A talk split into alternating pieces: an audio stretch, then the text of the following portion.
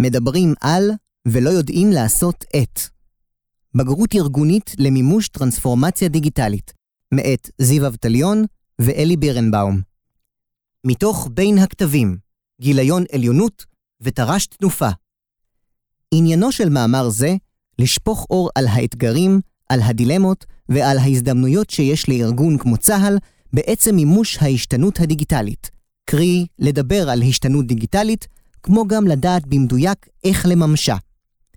בראשית הצירים נגדיר שני תנאים מרכזיים שמהווים מאפשרים למימוש ההשתנות הדיגיטלית. קיום אסטרטגיה ארגונית המובלת על ידי בכירי הארגון, וקיום מערכת חדשה ומאתגרת של ניהול סיכונים, כפי שתוצג בהמשך. יש שיאמרו שתנאי בסיסי הוא קיום משאבים, אך טענה זו, מעבר להיותה תנאי בסיסי להווייתו של ארגון, אינה מדויקת בהקשר הטרנספורמציה הדיגיטלית. הסיבה נעוצה בכך שההחלטה לביצוע השתנות מסוג זה, במיוחד כשהיא מובלת על ידי ראש הארגון, גוזרת אחריה הסטה משמעותית של כלל המשאבים למימוש הטרנספורמציה. יתר על כן, משאבי הארגון כוללים בעיקר את ההון האנושי, המהווה את המנוע המרכזי המאפשר השתנות. בבואנו לבחון את מרכיבי האסטרטגיה הדיגיטלית בכל ארגון, ובתוך כך גם בצה"ל, מודגשים ארבעה מרכיבים עיקריים. 1. טכנולוגיה. הטכנולוגיה הינה אבן הבסיס למימוש הטרנספורמציה הדיגיטלית. כפועל יוצא, נדרש להגדיר מהן אבני הבניין הטכנולוגיות החדשות שיש לבנות כדי להצעיד את צה"ל בתר"ש. 2. רגולציה. הרגולציה הינה הדרך היחידה לייצר שפה משותפת בין המערכות ואמצעי האמל"ח, אשר תאפשר חיבור מהיר של כל אמצעי חדש לאקוסיסטם הצה"לי. הרגולציה תושג באמצעות ארכיטקטורה אשר תייצר את המסגרת ואת האילוצים שלתוכם ייכנס כל פרויקט חדש, לצד תקינה אשר תגדיר לכל פרויקט כיצד לממש את הרכיבים הקומונליים במסגרתו. 3. תשתיות תומכות. על מנת להתקדם בקצב הדיגיטל העולמי ולמול ההשתנות של אויבינו, יידרש צה"ל לייצר תשתיות אשר יאפשרו לו פיתוח של יכולות במהירות ומבלי לייצר השקעות כפולות ומכופלות בזרועות השונות. מדובר גם בתשתיות פיזיות, כדוגמת מעבדות ושדות בדיקה, וגם בתשתיות אנושיות, כמו חוקרי מידע, אנליסטים ועוד. 4. אנשים. בהקשר זה, העניין הוא תרבותי במלוא מובן המילה. החל מהשפה השגורה בעולם המבצעי, בעולם הטכנולוגי ובעולם הארגוני והניהולי, דרך קיום תשתית חזקה של ארכיטקטורה ותקינה, ועד יכולת מנהיגותית בעולם דיגיטלי, שבו חיים בצוותא ובעוצמה גבוהה אדם ומכונה כשלם חדש. עניינה של התרבות הוא למנוע מצב שבה כולם מדברים על טרנספורמציה דיגיטלית ולא יודעים איך לעשות אותה. טכנולוגיה הטכנולוגיה הינה אבן הבסיס למימוש הטרנספורמציה הדיגיטלית. לכן נדרשת הגדרה לאבני הבניין הטכנולוגיות החדשות שיש לבנות כדי להצעיד את צה"ל בתר"ש הקרובה, ובאמצעותה יתאפשר מימוש תפיסת הניצחון כפי שהגדיר הרמטכ"ל. אלו הם המוקדים המרכזיים שבהם נדרש צה"ל להשקיע ואותם נדרש לנהל בקשב מטכ"לי על מנת להגיע ליעדי ההכרעה והקטלניות. דוגמאות מובילות לטכנולוגיות המהוות Game Changers כוללות את 1. טכנולוגיית העננים הענן הינו הגורם המוביל לטרנספורמציה דיגיטלית של ארגונים בעולם, מכיוון שהוא ממקד את גופי הפיתוח וחוסך עיסוק בהחזקה ובפיתוח של פלטפורמות ה-IT. נוסף על כך, טכנולוגיית הענן מאפשרת ליהנות מיכולות רבות אשר מגיעות כשירותים מנוהלים על ידי ספק הענן, ובכך חוסכת לארגון זמן רב ומשאבי פיתוח אשר מתפנים ליצירת יישומים בעלי ערך מבצעי וארגוני. הענן אינו רק פלטפורמת IT יעילה, אלא נותן גם הזדמנות משמעותית לפיתוח של יכולות מבצעיות בקצב מהיר, בעזרת מעבר של המערכות לארכיטקטורה פתוחה, שתאפשר שילוב יכולות חדשות והחלפת מודולים קיימים בזמן מינימלי. כיום, חלק גדול מהמערכות בצה"ל, בדגש על מערכות האמל"ח, הינן מערכות המפותחות כסיילו, המקשות ואף מעכבות שילוב של רכיבים חדשים, כמו גם דורשות גרסאות פיתוח שלמות, הדורשות פרקי זמן ארוכים מאוד. יתרה מכך, אחת התועלות המרכזיות שתתאפשר לאור שימוש בתשתית ענן, הינה יעילות מבחינת צריכת משאבי המחשוב, שבאה לידי ביטוי בחיסכון בחומרות, בחשמל, בשטח רצפה וכו', על ידי מימוש היכולת של כל מערכת לצרוך בדיוק את המשאבים שאותם היא צריכה בכל נקודת זמן, ולא להיערך מראש למצב של עומס מקסימלי. 2. ארגון מבוסס ידע, בינה מלאכותית ומיצוי מידע. הידע הינו נכס אסטרטגי של הארגון. צה"ל כיום כמעט ולא מפיק תובנות מכמויות המידע האדירות הזורמות ברשתות. בשדה הקרב העתידי, כמות הסנסורים תעלה משמעותית, עובדה שתציף את המפקדים בכמויות מידע ותייצר עומס קוגניטיבי שיקשה אף יותר על קבלת החלטות מודעות, אשר לוקחות בחשבון את כל המידע שמגיע למפקד. מיצוי המידע והפיכתו לידע הינן יכולות מבצעיות שתאפשרנה קיצור משך קבלת החלטות, חיסכון במשאבים, התמודדות עם הצפת המידע הסנסוריאלי ועוד. כדוגמה לתהליכי מיצוי המידע, ניתן לדמיין מרחב שבו קיימות מצלמות קבועות, כלים אוטונומיים המבצעים פטרול, מכ"מים וכו'. יכולות היתוך ומיצוי מידע יאפשרו למערכת לקבל אינדיקציית מכ"ם על תנועה בגזרה, להפנות אליה את המצלמה, להקפיץ לאתר כלי אוטונומי שיבצע משימת הגנה. בפוטנציאל יכול כל התהליך להתבצע ללא אדם בחוג, אלא רק בזכות יכולות טכנולוגיות מתקדמות. 3. תשתית טכנולוגית מבוססת ענן תאפשר לחוקרים ולמדעני המידע לייצר מודלים למיצוי מידע, כמו גם פיתוח מודלי הבינה המלאכותית עצמם, אשר יאפשרו את קבלת ההחלטות, את מיצוי המידע ואת היכולות החדשות. 4. תשתית דיגיטלית חסינה. על מנת להבטיח את יכולת סגירת מעגלי האש, את אמינות הפיקוד והשליטה ואת יכולות הניווט, מתבסס צה"ל על תשתיות ניווט מבוססות GPS ואמצעים אחרים. לאור העובדה כי מרחב הלחימה צפוי להיות רווי שבשים וחוסמים, יש להעצים את יכולת החסינות של אמצעי הלחימה הצה"ליים. 5. יכולות הערכת מצב למפקדים. מערכות צה"ל כיום אינן מייצרות למפקד יכולת קבלת החלטות מושכלת, אלא מציפות אותו במידע. האינטגרציה נעשית לרוב על ידי המפקד וסגל הפיקוד. המורכבות האדירה בקבלת ההחלטות בסביבה רוויית מידע מנוגדת לרציונל האנושי, ולכן לעתים נוטים המפקדים להתעלם מהמידע המוצג להם ופועלים לפי התרגולות והנהלים שהכירו בעבר. על מנת לתמוך בתהליכי נוהל הקרב וניהול הקרב בצורה מיטבית, נדרש לייצר יכולות הערכת מצב למפקדים, אשר מבצעות אינטגרציה על גודש המידע הקיים בשירותים המבצעיים, מציגות אותו בצורה בהירה למפקדים, ונוסף על כך, מייצרות המלצה לפעולה. 6. סנסורים ו-IoT. בעולם האזרחי, חיבור תקשורת דור 5, שמאפשרת קצבי נתונים גבוהים באמינות גבוהה ובהשהיות נמוכות, URLLC, נתמך בריבוי סנסורים במרחב, אשר הופך את המרחב הדיגיטלי לארץ האפשרויות הבלתי מוגבלות. המכונית האוטונומית, הבית החכם ותהליכי ייצור אוטומטיים הם רק שלוש דוגמאות מייצגות לפוטנציאל האדיר של הנושא בשוק האזרחי. הדוגמה הבולטת בעולם התוכן הצבאי היא הרעיון של הצפת שדה הקרב בכלים אוטונומיים, אשר יאפשרו לשלוח פחות כוחות לוחמים, ובתוך כך לחסוך חיי אדם. אך כדי לתמוך את אותם אלפי רכיבים אוטונומיים, יצטרך צה"ל לייצר תקשורת מתאימה לשדה הקרב. 7. רשתות הרעיון המסדר העומד מאחורי תפיסת הרשתות הינו קישוריות כולם לכולם, תוך התבססות על ארכיטקטורה צה"לית אחודה, מימוש קונסולידציה של הרשתות, מודרניזציה שלהן והרחבה משמעותית של רוכבי הפס על מנת לאפשר את העידן הדיגיטלי. בהקשר הרשתות, אנו מבחינים בין א', הרשת הנייחת. שדרת הרשת הנייחת היא השכבה אשר מקשרת את כל הבסיסים הנייחים בינם לבין עצמם ולמרכזי המערכת, ובעצם היא עמוד השדרה הרשתי, אשר מאפשר לקצוות לקבל מידע ואפליקציות. הרשת מהווה בסיס שבלעדיו לא ניתן לקיים מיצוי מידע, הפקת תובנות מבצעיות, קיום תהליכי עבודה מיטביים בין הזרועות, העברת עושר המידע הקיים בליבות עד לקצה הטקטי, וכן שדרוג האפליקציות המבצעיות בקצב מהיר. ב. הרשת הטקטית הרשת הטקטית הינה הרשת האלחוטית המשמשת את כל אותם כוחות שלא מחוברים לרשת נייחת, הכוחות הטקטיים ביבשה, הכלים האוויריים השונים, כלי השיט השונים וכו'.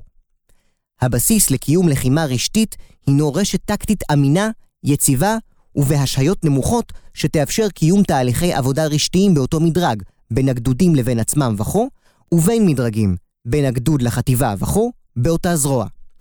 בהקשר של קישוריות כולם לכולם, הרשתות נדרשות להיות מבוססות על פרוטוקולי IP שיאפשרו ניתוב אינטרנטי במרחב הלחימה בין הרשתות הזרועיות, קוגנטיביות המאפשרת חישה ספקטריאלית, וניצול מיטבי של משאב התדר. כמו גם רשתות רחבות פס שיאפשרו שינוע מידע רב מהקצוות לליבה ולהפך. כאמור, קיימות עוד טכנולוגיות זמינות רבות המהוות הוכחה לכך שתחום הטכנולוגיה אינו מהווה חסם, אלא ברוב המקרים זרז ואף מאיץ להשתנות דיגיטלית ארגונית. כל זאת בתנאי לקיום קישוריות המבוססת על ארכיטקטורה פתוחה. מתוך ההבנה הברורה שהטכנולוגיה קיימת וקצב התפתחותה עולה לאין שיעור מיכולותינו כבני אדם למצותה, לרוב מימוש של עד 30% מפוטנציאל היכולות של טכנולוגיה קיימת, מוכח כי מימוש ההשתנות הדיגיטלית מחייב טיפול מבוסס בגרות ארגונית בכל הקשור לרגולציה, תשתיות תומכות ובעיקר באנשים. רגולציה זוהי הדרך היחידה לייצר שפה משותפת בין המערכות ואמצעי האמל"ח, אשר תאפשר חיבור מהיר של כל אמצעי חדש לאקוסיסטם הצהלי. הרגולציה תושג באמצעות ארכיטקטורה אשר תייצר את המסגרת והאילוצים שלתוכם ייכנס כל פרויקט חדש, ובאמצעות תקינה אשר תגדיר לכל פרויקט כיצד לממש את הרכיבים הקומונליים במסגרתו. בתוך הרגולציה נמנית ארכיטקטורת העל המערכתית המהווה אמצעי להתמודדות עם המורכבות הגדולה של הארגון ועם ריבוי הגופים הטכנולוגיים שבו. זאת על ידי שימוש נכון ואופטימלי במשאבי הארגון.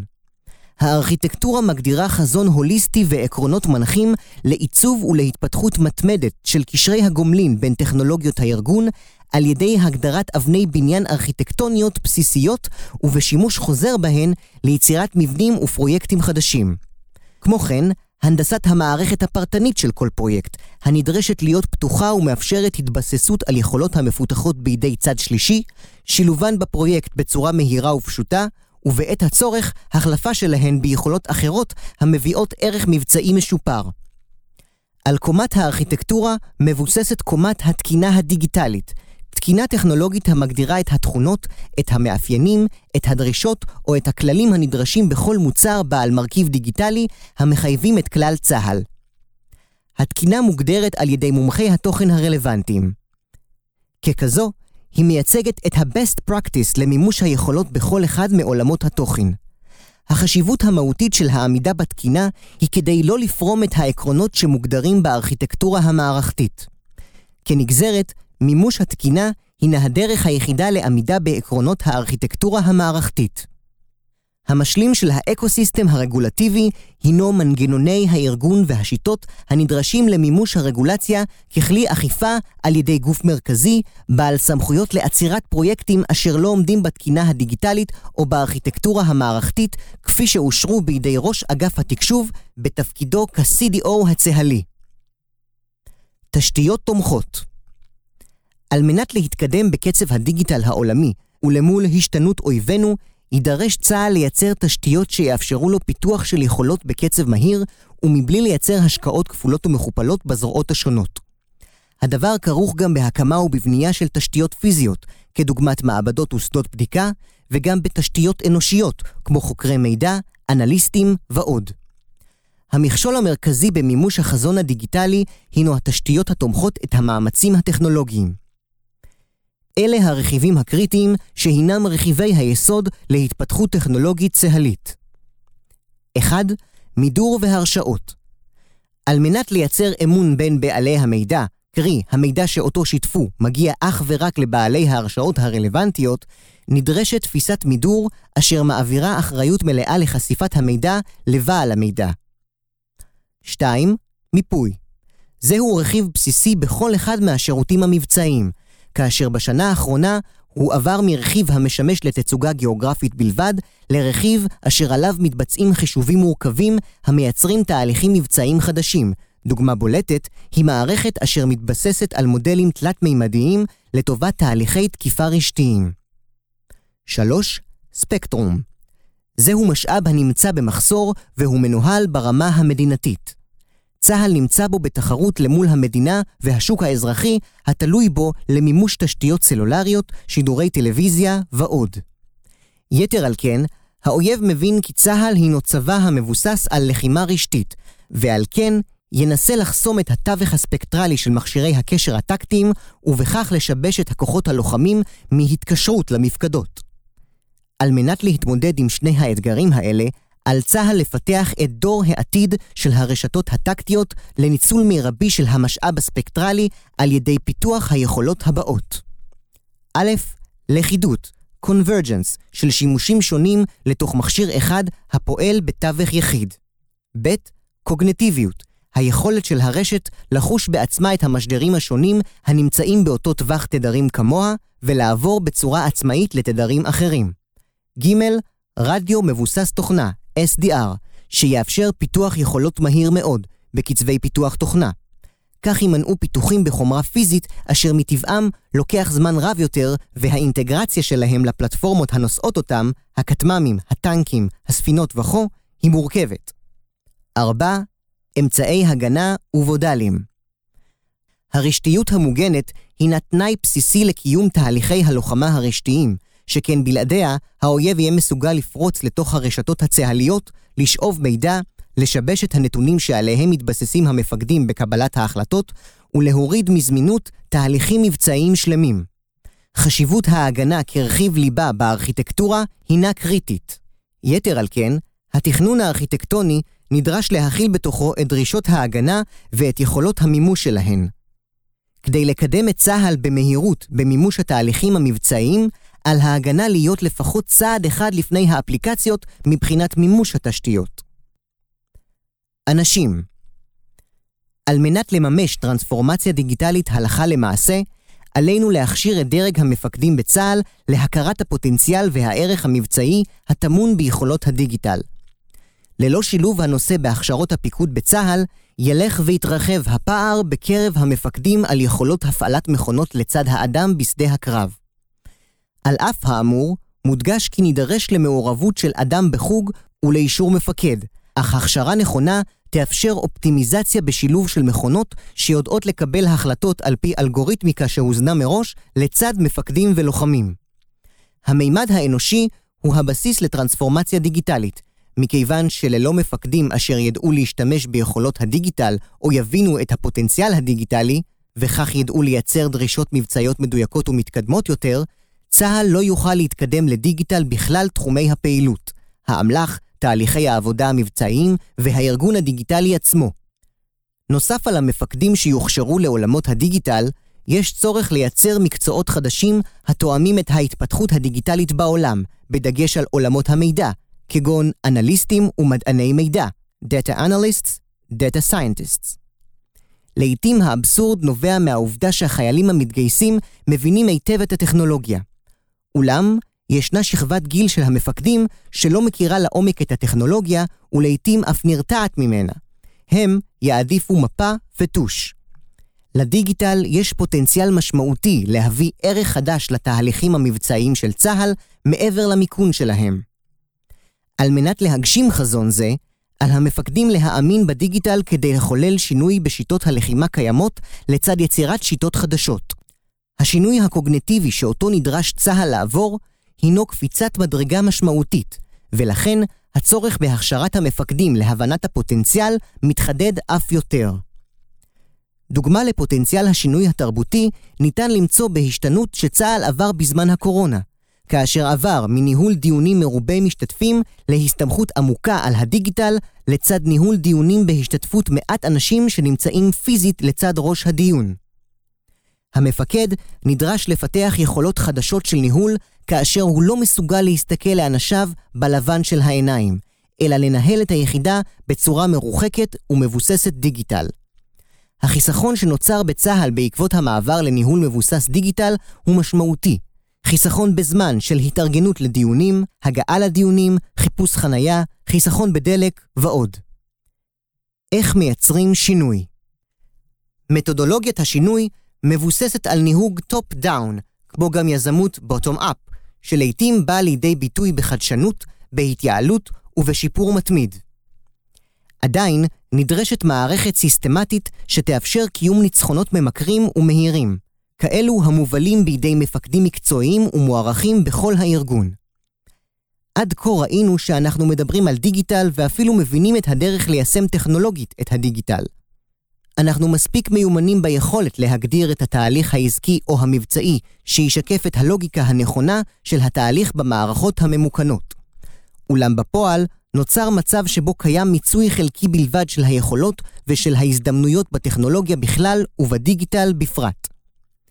אם כך, נשאלת השאלה, מהן הסיבות המביאות אותנו למצב זה? לעתים, אנחנו נוטים לחשוב במונחים טכניים בלבד, תוך התבססות על הידע האישי ועל הניסיון הרב הנצבר לאורך שנים. אך בהקשרי הדיגיטל זה יכול להיות בעוכרינו. לרוב, אנחנו מומחים בלשאול תשובות ולא מתמקדים בהבנה ובניסוח מדויק של הבעיה. כתוצאה מכך, רבים מאיתנו מייצרים דרישות ומתמקדים במיכון המצב הקיים, מערכת או אפליקציה, מבלי שירדנו לעומק התהליך הקיים ובלי הבנה את מידת התאמתו נוכח האתגר העומד לפתחנו. בנקודה זו, חשוב לבסס את האמירה על דוגמאות מוחשיות ודווקא מהתקופה האחרונה, שבה אנחנו מיישמים טרנספורמציה דיגיטלית הלכה למעשה. במסגרת מיסוד מעגל האש החדש בצה"ל, פותח טופס מטרה חדש על ידי חיל האוויר, והוקם מאגר נתונים חדש על ידי אגף התקשוב. בשורה התחתונה, שופרו מאוד הביצועים בכל האמור להעברת המידע בין המערכות בעשרות מונים.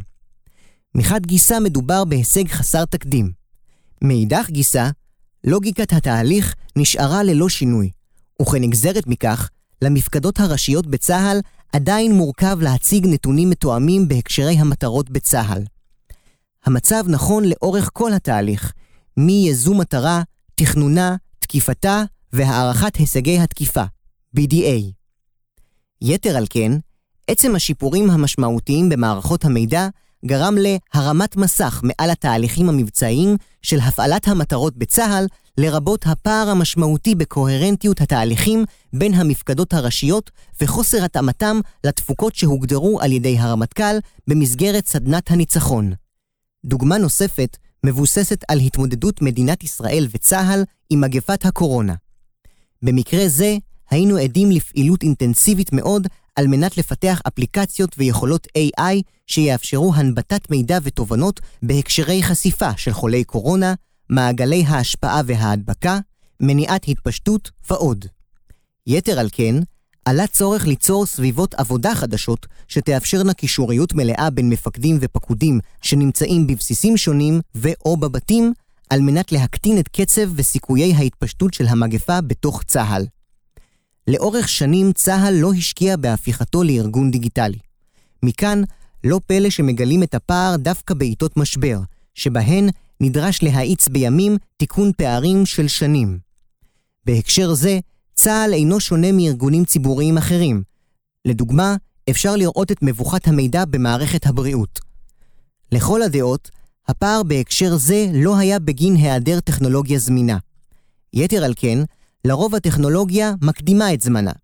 מנגד, היעדר מאגרי מידע משותפים על ארכיטקטורה ותקינת מידע אחודה, לצד הסדרת סמכויות בין-ארגוניות, סיווג המידע בהקשרי ביטחון מידע, ההגנה על המידע וסוגיות משפטיות, נמצאו כפערים מרכזיים ביישום המענים לאתגרים שעימם נדרשו צה"ל והמדינה להתמודד, ונכון לכתיבת שורות אלה, ממשיכים להתמודד. הקטר הדיגיטלי כעת נשאלת השאלה איך בכל זאת נכון לעשות את הדברים על מנת שנייצר את הפתרונות הנכונים לאתגרים ולבעיות בזמנים הרלוונטיים. לצורך יצירת מנגנון שיאפשרו זאת, מיסדנו את הקטרים הדיגיטליים. הקטר הדיגיטלי מבוסס על יחידה קיימת, המהווה מודל, קרי יחידה שעל בסיס הניסיון שצברה, ניתן לבצע הטמעה לרוחב ביחידות דומות לה, הן בציר המטה, הן בציר המבצעי והן במערכי ההדרכה. מתודולוגיית העבודה עם הקטרים הדיגיטליים כוללת את השלבים הבאים 1. מיסוד צוות עבודה משותף הכולל בעלי תפקידים רלוונטיים מהיחידה בהובלת מפקד היחידה ובעלי תפקידים ממגוון הדיסציפלינות הטכנולוגיות בתכלול מנהלת הטרנספורמציה הדיגיטלית. 2. מפגש למידה, שבו היחידה מציגה את האתגרים העומדים בפניה בכלל תחומי העשייה, מהעולם המבצעי ועד העולם הארגוני, כוח אדם והכשרות רלוונטיות לדיגיטל. 3. עבודה משותפת לזיקוק ולהגדרה מדויקת של האתגרים ושל הבעיות, ואישורן באופן פרטני על ידי מפקד היחידה. גיבוש מכלול פתרונות החל מפתרונות קיימים ופתרונות עתידיים הדורשים פיתוח. למידה משותפת של כלל הפתרונות, ניתוח פרטני של כל פתרון ומידת התאמתו לאתגרים והבעיות שהוצגו בשלבים הקודמים. 4. גיבוש תוכנית פעולה ליישום כלל הפתרונות על ציר הזמן. כל פתרון מנוהל כפרויקט ומובל במשותף על ידי נציג היחידה ונציג מאחת היחידות הטכנולוגיות בהתאם לזהות הפרויקט. ככלל, הפעילות נעשית בשקיפות מלאה ובשיתוף פעולה מלא עם כל הנציגים הרלוונטיים של היחידות הטכנולוגיות ובתי התוכנה בצה"ל ובמשרד הביטחון. במסגרת גיבוש התוכנית מוגדרים Key Performance Indicators. זאת על מנת להבטיח התקדמות על ציר הזמן על פי התכנון, אך יותר מכך, עמידה בתפוקות המבצעיות הנדרשות. מתודולוגיה זו מאפשרת ניתוח פרטני של התהליכים, ורק לאחר מכן פיתוח פתרונות, כגון שימוש בכלים קיימים, שלרוב לא מוכרים ליחידה ועל כן מוגדרים כפער. מיכון תהליכים קיימים ועד פיתוח מענים דיגיטליים חדשים המשלבים טכנולוגיות שונות ומגוונות. ההישג החשוב ביותר הינו השתנות תהליכית המבטיחה אגבור של היכולות ושל ההזדמנויות הטמונות בדיגיטל. התובנה המרכזית מהעבודה על הקטרים הדיגיטליים עד כה, הינה שככל שנקדים את ההשתנות התהליכית, בטרם נממש את הטמעת היכולות הדיגיטליות, נוביל להישג משמעותי יותר. למעשה, נוצר מצב של סופר פוזיציה חיובית בין האופטימיזציה של התהליך והיכולות הכמעט אינסופיות של הטכנולוגיה והדיגיטל. לצד ההשתנות הנדרשת בתהליכים, אנו מחויבים בפיתוח מודלים ושיטות מתקדמות לניהול סיכונים. כדי להבין את הקביעה הזו, נדרש להטמיע את החשיבות ביצירת חיכוך מוקדם ככל שניתן בין הטכנולוגיה והדיגיטל לבין המשתמשים בקצה, מבצעי וארגוני כאחד. יתר על כן, נדרשת הבנה ברורה שכל כישלון בדרך מהווה בעצם מרכיב חשוב בהצלחה. בעולם הדיגיטלי, שבו קצב השינוי הינו מעריכי, נדרשת תגובה מהירה, כזו שתייצר מרחב למידה מוחשי. בשונה מתהליכי בניין כוח ארוכי טווח, שהיינו רגילים ומומחים בהם טרום העידן הדיגיטלי, כעת מדובר בתהליכי בניין כוח בפרקי זמן קצרים עד כדי רבעון. הגדרה זו לא תחסוך מאיתנו את הצורך בהגדרת מצב הסיום, End State.